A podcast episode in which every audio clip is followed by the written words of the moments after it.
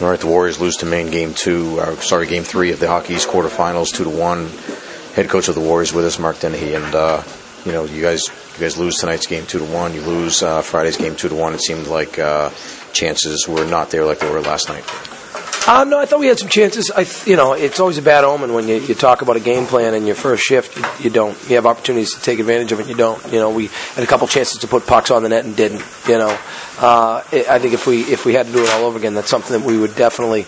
I mean, all night long, we we, we were forcing things at the offensive blue line, not getting it in. Um, you know, I thought a lot of our issues in the first period of what we did to ourselves. You know, um, but hey, I'm proud. Our team played really hard. And, um, you know, this this it's very humbling when, when a team empties the tank, and I thought we emptied it tonight.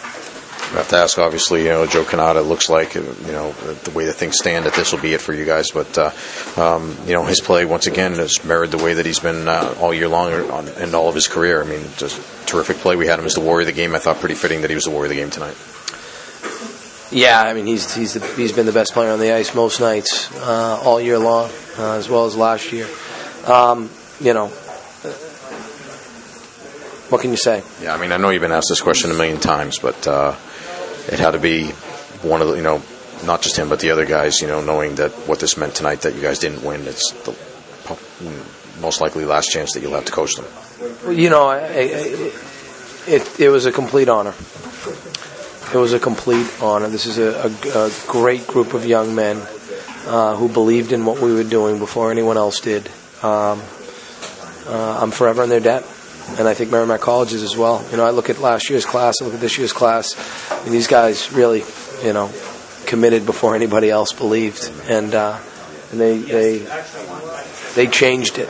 You know, uh, you know, you look at J.C. Robitaille and, and, and Joe Loprieno and, and and Pat Bowen and those guys. Those guys sort of stopped the ball from rolling down the hill.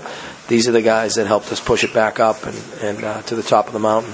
Um, and, and we're getting closer. So very difficult, but uh, I'm forever in their debt. And maybe one of the things, you know, boding well for the future, I thought that the play of the younger guys tonight was, you know, a lot of guys, you know, stepped up when you needed them to, even though you didn't win the game. The effort was terrific.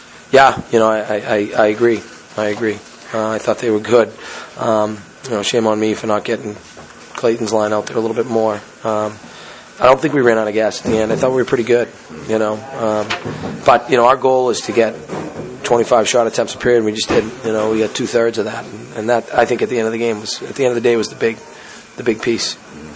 Uh, I mean, was it important to get out of the first period at one nothing? It seemed like they carried the play a lot of that period, and obviously had some power plays. But uh, you guys going into the second period, I thought played better than in the first.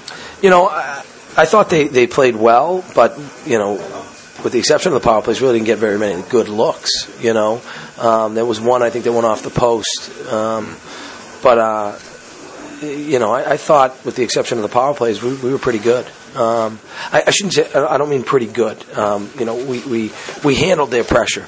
You know, we we didn't give up much in terms of scoring grade A chances. They had a lot of shots, a lot of shot attempts, and obviously we'd like to play the game down their end, but um, you know, it. Uh, we didn't get off to the type. They got off to a much more aggressive start. What did? Yeah, I was going to ask you that. That next question was uh, what they did tonight, if anything, that was different from last night. Um, I, again, I think it's more of what we didn't do. I didn't think we got pucks deep. I didn't think we put pucks on them, and I think because of that, the puck oftentimes slung, slung shot back at us. Um, I think I thought it was more about what we didn't do, and that's not that's not taking anything away from them third straight night, terrific fan support from the students, uh, unlike anything I think that we've seen at Merrimack, perhaps, uh, perhaps all time. Uh, something that uh, you know you talk about building for the future on on the backs of the younger guys, but maybe that's true for the students and, and the ones who came up here on this trip as well. Uh, just it's an unbelievable job, you know. Um, this thing thing started going in the right direction, and and uh, it, it, it got exponentially better when we added Glenn Hoffman to the mix, uh, who has got a great eye, just a great vision for the student athlete experience, as well as um, the the entire campus. I mean, you know, when I first got there, they were, they wondered why they had hockey, and uh, and Glenn knew, he knew why we had it and we have it for the students. Um, and they were great. I mean, they they were inspiring, uh, humbling, uh, hopefully motivational for some of our younger guys. Um, I mean, we, are. This team is theirs. You know, I think it might be fitting that uh, in what turns out to be his last game, uh, the, the captain, Carl Stahl, resets the record. And you talk about the Iron Man. I mean, he's the Iron Man every night, and then he's also the Iron Man in his career. He's played more games than any Merrimack player ever. If anyone ever catches him in games, I can assure you they will not catch him in minutes. there is no way. I mean, he is a machine. Uh, How many do you think he played tonight? I don't even know if I want to know. You know, high high twenties. Uh, who knows? I mean, and the beautiful part is he's got more left in him. Um, you know, if if this in fact is the end, uh, you know, if I'm an NHL GM, I'm signing him tomorrow. Uh, he is a warrior. All right, Mark. Thanks as always. We appreciate your time all year. Uh, you know, it's been a pleasure to have a chance to talk to you. I just want to thank you again, and uh, best of luck next year. Well, thanks, Mike. And, and again, I want to thank everyone who has shown interest in uh, or supported what we're doing, uh, from the students to the alumni to the people in the community.